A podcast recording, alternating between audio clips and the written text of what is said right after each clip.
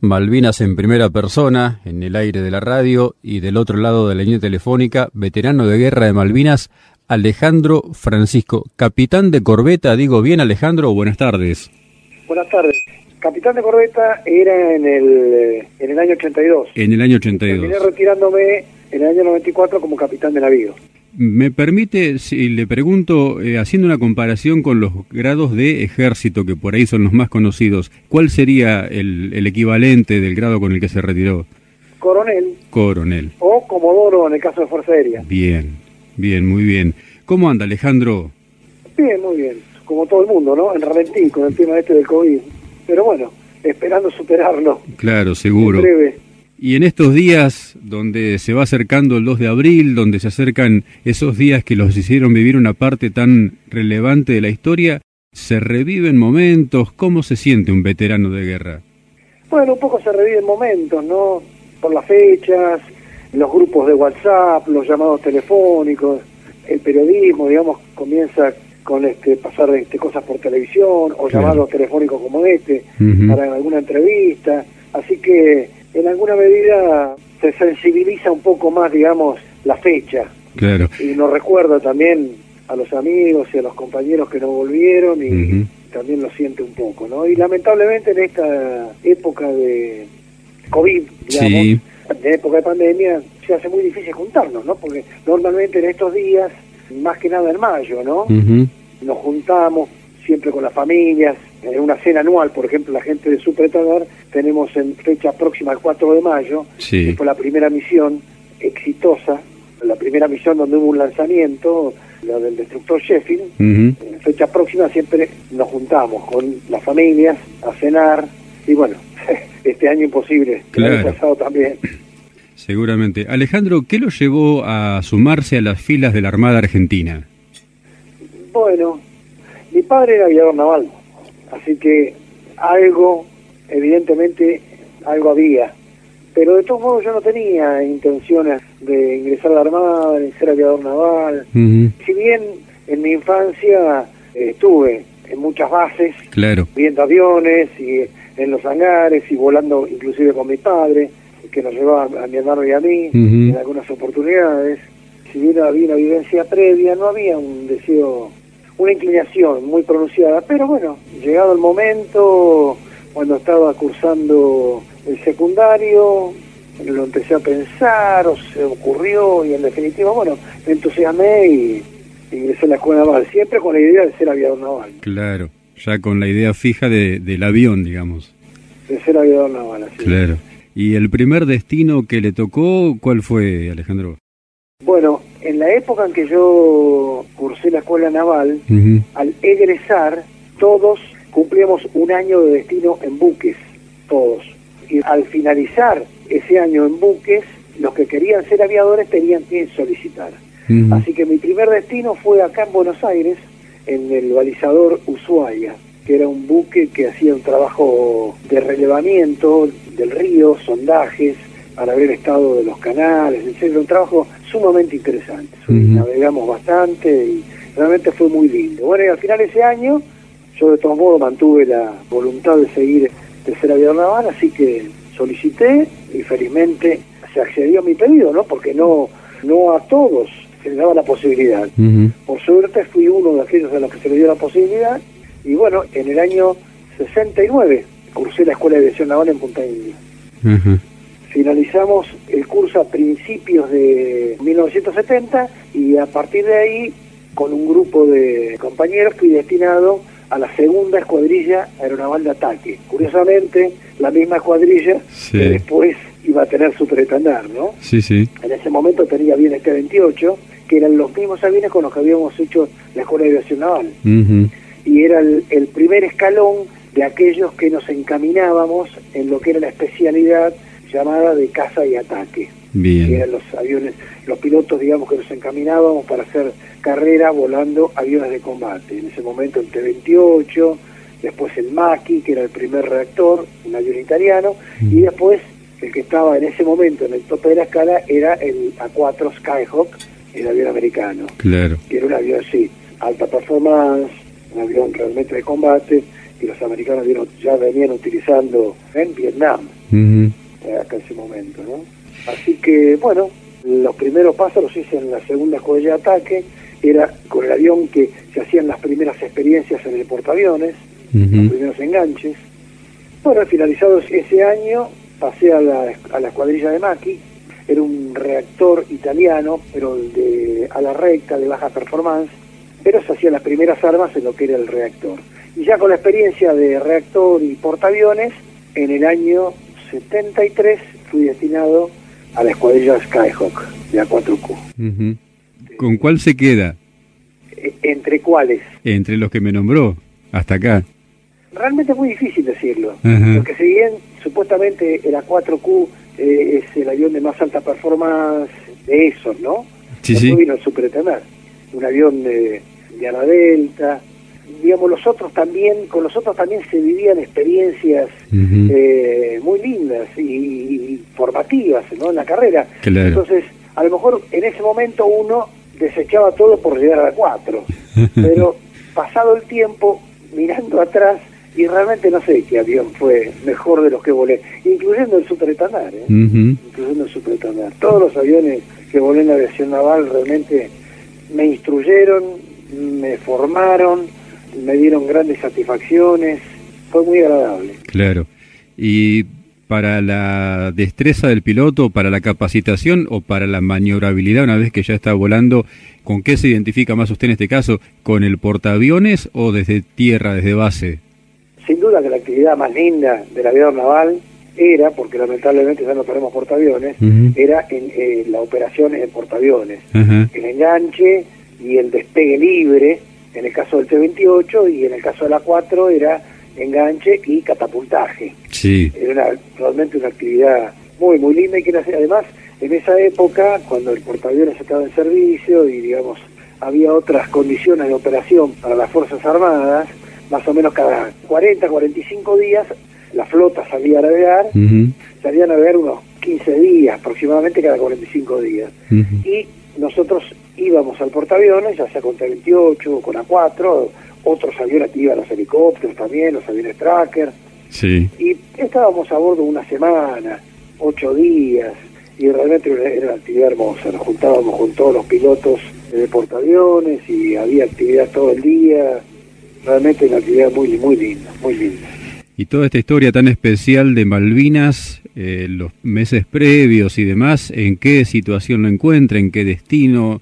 Si se sabía algo ya. Bueno, en el año 1981, sí. la Armada compra el avión Superetanar a la Armada francesa, a perdón, al Estado francés, sí. no a la Armada era un avión que podía operar en nuestros portaaviones, porque los A4 ya estaban llegando al límite de su vida útil, los, A4, los A4 Skyhawk, entonces había que reemplazarlos.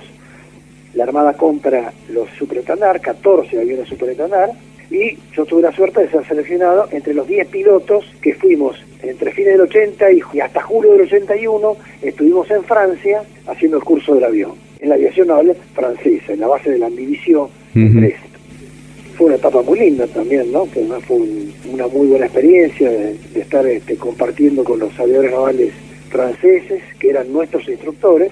Nosotros volábamos los aviones que ya habían salido de fábrica, los cinco primeros aviones que ya habían salido de fábrica, y ya estaban pintados con los colores argentinos, y el instructor francés volaba en un superestándar francés, porque no, no hay plaza. Así que la instrucción es de avión a avión.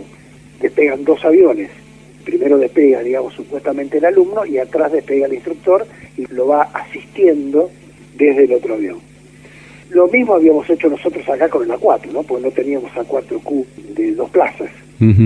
Y en julio del 81 volvimos y los aviones llegaron, los primeros cinco aviones que eran los que habíamos volado en Francia, creo que en octubre, noviembre del 81, por ahí y llegar a los cinco aviones, una limitada stock de repuestos y cinco misiles. Eran, digamos, el primer embarque, sí. la primera entrega de aviones. Llegó también parte de la asistencia técnica francesa, porque tenía que venir gente, digamos, gente de motores, gente de planeador, gente de, radar, de equipamiento electrónico. El contrato de compra era así, ¿no? Iban a estar unos meses en espora con nosotros en los primeros meses de operación, de manera tal de asistirnos o asistir a todo el personal de mantenimiento en lo que era el mantenimiento de los aviones, ¿no? Que además todavía estaban como en garantía, así que hacíamos vuelos, chequeando todos los sistemas y verificando cumplimiento de todos los parámetros. Sí. En enero normalmente nos fuimos todos los que eran las vacaciones de verano, volvimos en febrero, seguimos con la misma actividad y el 31 de marzo nos enteramos informalmente, ¿no? Porque se había mantenido tan en secreto el tema que realmente no nos habíamos entrado, no sabíamos absolutamente nada. El 31 de marzo nos enteramos que había zarpado la flota para la recuperación de las islas, que se produjo el 2 de abril.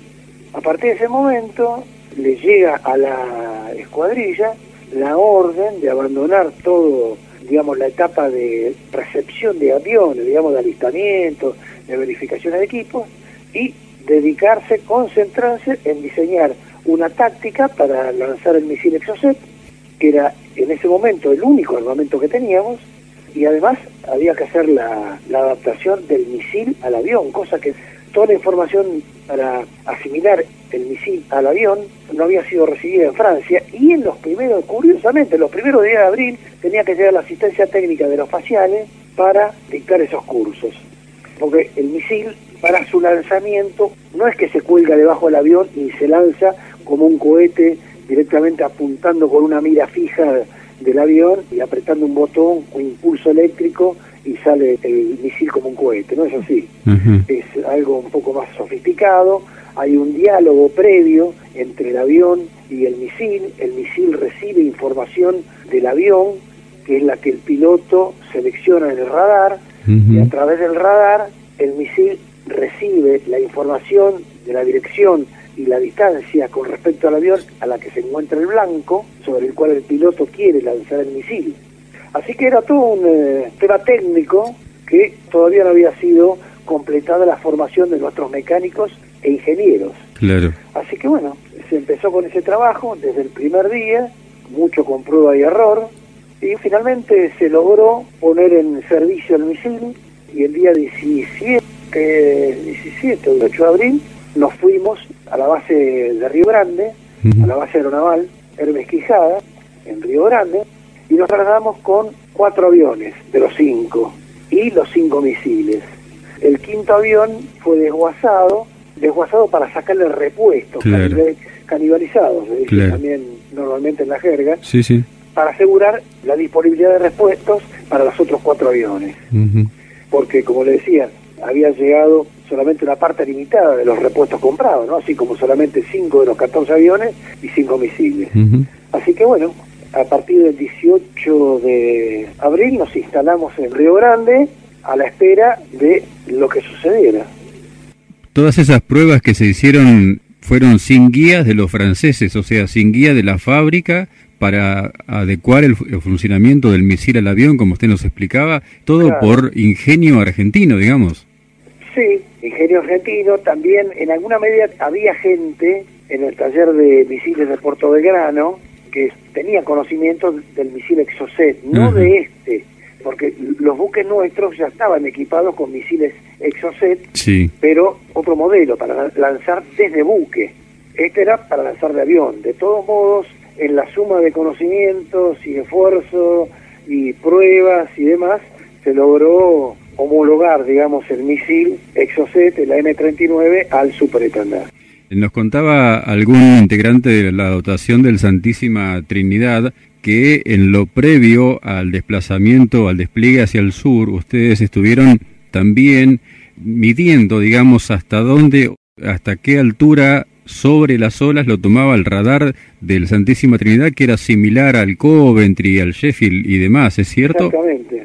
Exactamente, nosotros teníamos la suerte que los destructores nuestros, Hércules y Santísima Trinidad, eran destructores británicos que no hacía muchos años habían sido adquiridos por la Armada y eran idénticos a los buques, como el, eh, usted dijo, el Sheffield, Coventry, y no me acuerdo qué otro, el Ajax, creo, que la misión principal de esos buques es la detección aire, la alerta temprana.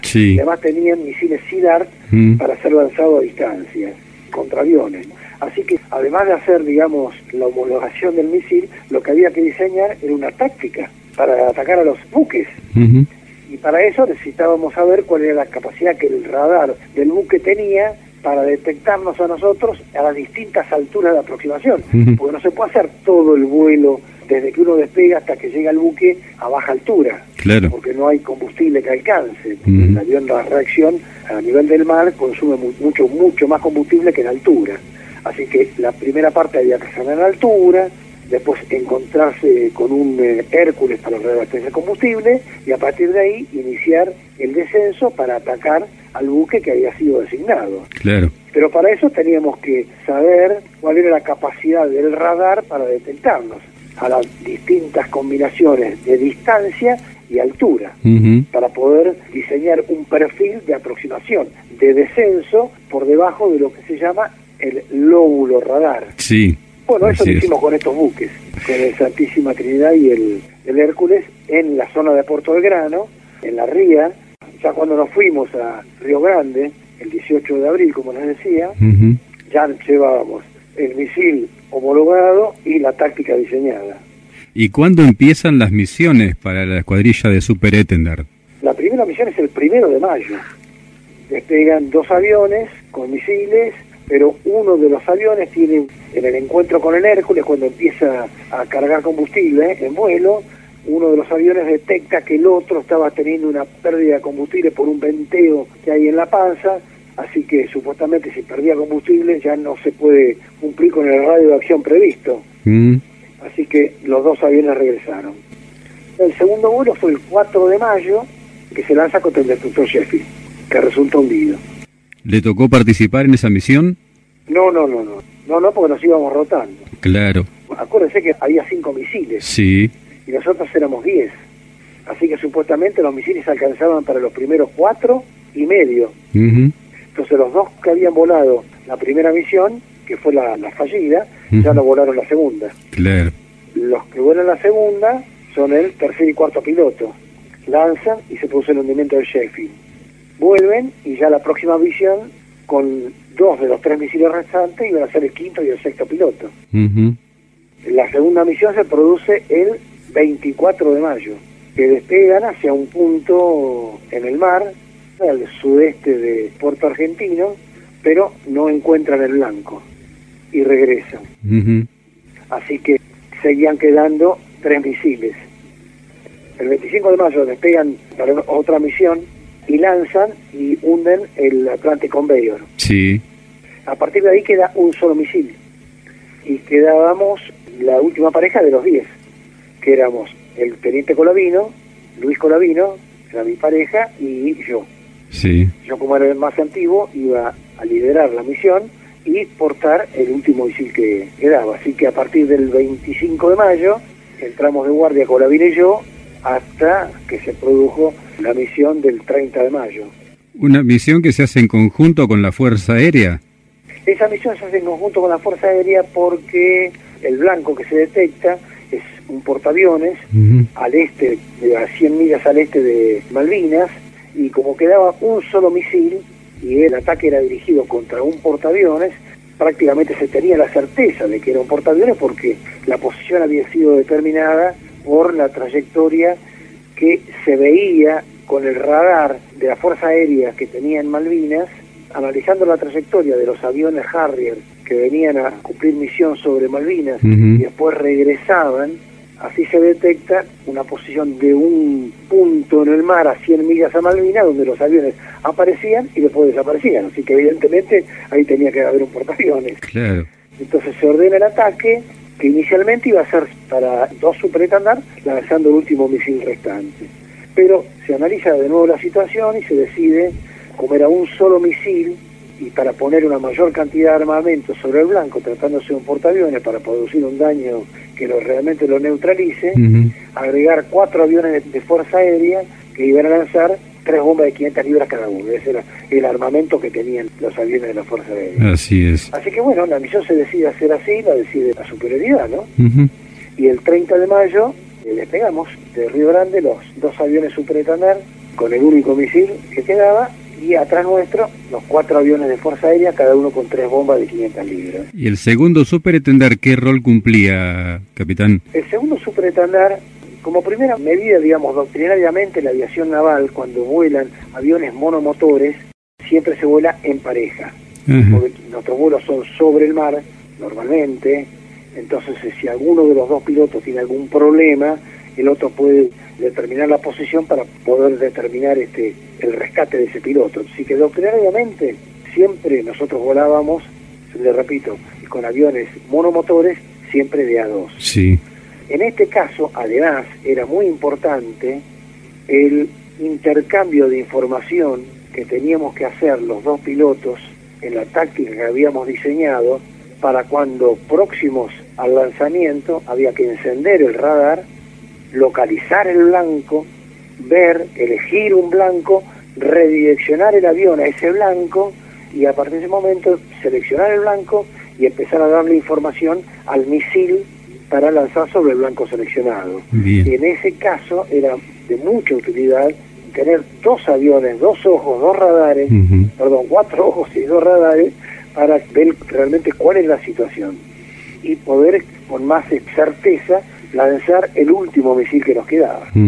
Además, nosotros terminábamos el ataque a unas 480, 500 millas de Río Grande. A partir de ese momento teníamos que hacer un escape rasante y después un regreso en altura. Sí. Y terminábamos llegando al aeropuerto, después de haber volado unas tres horas y media, llegábamos con unos 10 minutos de autonomía de combustible. Mm. Eso era posible hacerlo porque teníamos un sistema de navegación inercial que era muy preciso. Claro. Pero también susceptible de fallas. Así que si en el vuelo de regreso había un problema con el navegador de uno de los aviones, estaba el otro para apoyarlo, porque había realmente muy poco combustible, así que había que regresar en una navegación directa y precisa, porque prácticamente no había más combustible que para descender, aproximar y aterrizar. Le interrumpí el desarrollo de la misión después del despegue de ustedes desde Río Grande. El portaaviones estaba en una posición 100 millas al este de Malvinas, en distancia directa, despegando de Río Grande y dirigiéndonos al portaaviones, estaba en el límite absoluto de nuestro radio de acción. O sea, estaba en nuestra mayor posibilidad de alejamiento del lugar de despegue. Y en línea recta, y por la posición del portaaviones y despegando de Río Grande, para poder llegar al portaaviones había que sobrevolar toda la zona de operaciones, toda la zona cercana a las islas y sobrevolar las islas, lo que significaba era imposible no ser detectado por cualquier buque que estuviera en la zona operando sobre Malvinas nos podía detectar. Así que evidentemente teníamos necesariamente que evitar sobrevolar toda esa zona congestionada de buques británicos. Claro. Entonces lo que hicimos fue diseñar una poligonal por el sur, de manera tal de rodear a unas 200, 220 millas por el sur a las islas y llegar a un punto al sud-sudeste de la posición del portaaviones para terminar atacando con un rumbo noroeste. Sí. Algo totalmente contrario a lo que hubiera sido un despegue de Río Grande en el que hubiéramos atacado con un rumbo prácticamente este. O sea, atacábamos con un desfasaje de 90 grados, lo que nos permitía evitar toda la zona de detección próxima a Malvinas y atacar con una sorpresa total. Si se cumplía todo lo que nosotros preveíamos, no se iban a enterar del lanzamiento del misil hasta tres minutos y medio, cuatro minutos antes del lanzamiento. Claro. Pero para eso lo que necesitábamos era disponer de los dos aviones Hércules KC-130 que tenía la Fuerza Aérea como reabastecedor de combustible. En un avión nos reabastecíamos los dos aviones superestandar y en el otro Hércules se reabastecían los cuatro aviones A4 de la Fuerza Aérea. Los Hércules despegaron de Río Gallegos, nosotros despegamos Río Grande, se fijó una latitud y longitud en el mar, en una posición de la poligonal esta que habíamos diseñado. Sí. Nos encontramos ahí con los dos Hércules, los Hércules pusieron rumbo hacia el punto donde íbamos a iniciar el ataque, en el avión frontal, los dos superestándares empezamos a reabastecer y los cuatro aviones A4C reabastecían del segundo Hércules que venía unos 200, 300 metros atrás. Bueno, así seguimos volando juntos por unas 150 millas, 180 millas, una cosa así, habremos volado unos 40 minutos en altura, pero fuera de la posibilidad de detección radar, ya sea del Invencible o de cualquier buque que estuviera en las proximidades de Malvinas. Eso era lo que, como le decía, nos obligaba a pegar ese rodeo por el sur. Hasta que llegamos al punto, al sud-sudeste, en que nos desprendimos de los dos Hércules y los seis aviones, a partir de ahí empezamos el descenso para iniciar el ataque al portaaviones con un rumbo nor-noroeste, un 330, 340, más o menos para aquellos que entienden un poco del tema. Pero es un rumbo prácticamente hacia el norte, del sur hacia el norte. Sí. Bueno, iniciamos el descenso y toda esa última parte se hace en vuelo rasante para evitar la detección. Ahora, nosotros, para lanzar el misil, previamente, como ya en alguna medida le expliqué, teníamos que detectar al blanco sobre el cual queríamos lanzar el misil, teníamos que verlo en el radar. Y en el radar, a través del radar, designar a ese blanco para que el radar le empiece a pasar información al misil sobre la posición relativa del blanco al avión, ¿no es La dirección y la distancia. Sí. Todo nuestro ataque, digamos, hasta ese momento, que era unas, unas 55 millas antes del punto a atacar, lo que significaba para nosotros unos cuatro minutos, desde que el ataque se hacía evidente, porque nosotros para poder detectar al portaaviones teníamos que abandonar el vuelo rasante, elevarnos hasta unos 600 metros, prender el radar y empezar a hablar entre los dos pilotos para pasarnos información y tomar la decisión correcta en lo que era el lanzamiento del misil. En ese momento el ataque se hacía absolutamente evidente. Pero nosotros estábamos protegidos en el sentido de que esa era nuestra primera detección y que nosotros en tres minutos y medio, cuatro minutos a lo sumo, lanzábamos el misil fuera del alcance de las armas del buque y sin tiempo como para que lancen aviones a interceptarnos. ¿Se entiende? Sí, sí, perfecto. Bueno, bueno, si bien para nosotros el ataque, si resultaba exitoso de esta manera, era relativamente seguro, por todo esto que le comenté, pero el problema lo tenían los cuatro aviones a 4C de la Fuerza Aérea. Claro. Y habiéndose hecho evidente el ataque, ellos tenían que, según lo que se había arreglado en la táctica de ataque, una vez lanzado el misil, nosotros regresábamos y ellos continuaban detrás del misil y atacaban al buque en el cual hubiera hecho impacto el misil. Bueno, así fue. Cuando estábamos a 50 millas, los dos aviones superintendar nos elevamos 600 metros, encendemos los radares, detectamos un buque, un eco radar compatible por tamaño con lo que puede reflejar un portaaviones, continuamos la aproximación, lanzamos el misil y los cuatro aviones A4C continuaron detrás del misil. El misil deja una estela de humo, así que si bien, por más que el A4 se lo vio muy rápido, el misil lo superaba un poco, así que si bien desde el momento que se lanza el misil hasta que los aviones A4 llegan a la posición del blanco sobre el cual fue lanzado, iban a transcurrir unos dos minutos, no más que eso, ellos siguiendo la estela terminan perdiéndolo de vista y siguiendo en la dirección en que lo habían perdido. Cuando aproximan más, ven una unidad de superficie, un buque, en el que evidentemente ya había impactado el misil porque estaba lanzando columnas de humo negro. Sí. Ellos continúan el ataque. En el ataque son derribados dos aviones de la Fuerza Aérea, primero el teniente Vázquez y después el teniente Castillo los otros dos aviones, los otros dos pilotos, que son el eh, teniente Ureta y el Alférez, que era el más joven de los cuatro, el más joven de los seis, evidentemente, ¿no?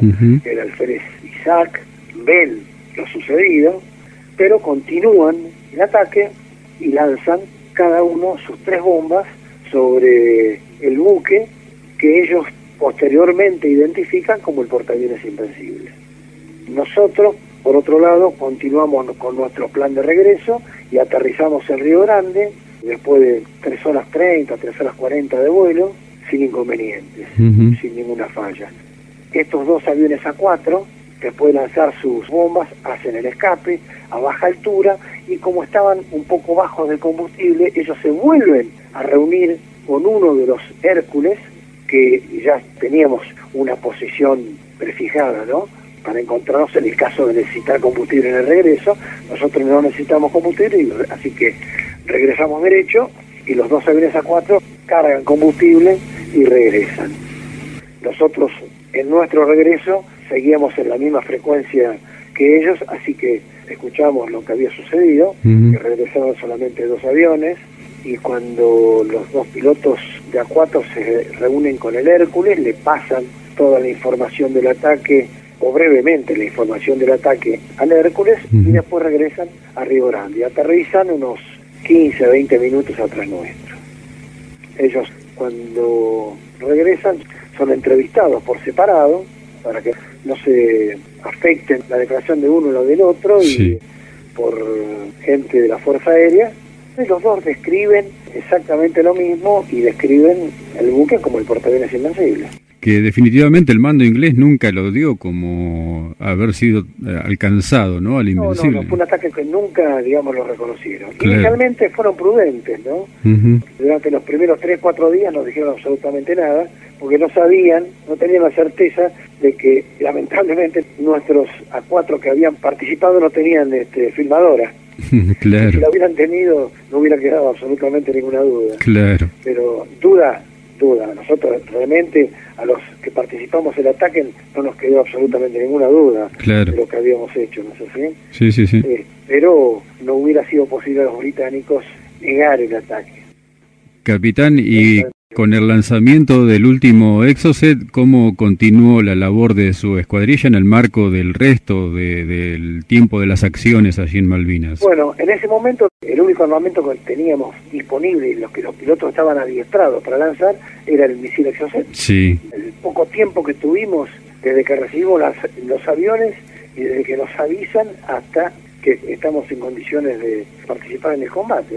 Así que bueno, ya se habían replegado dos aviones, de los cuatro, se habían replegado dos, y esa misma noche esos dos aviones regresan a Espora. Y esa misma noche también Colavino y yo regresamos a Espora, así que nos juntamos todos en Espora. Y a partir de ese momento continuamos con nuestro adiestramiento y le sumamos un adiestramiento para lanzar el misil en condiciones nocturnas, a la espera de que de alguna forma la Armada consiguiera misiles que lamentablemente nunca llegaron hasta el 14 de junio, ¿no? que se produjo el, fin de las acciones. ¿Y su historia dentro de la fuerza cómo continuó después de Malvinas?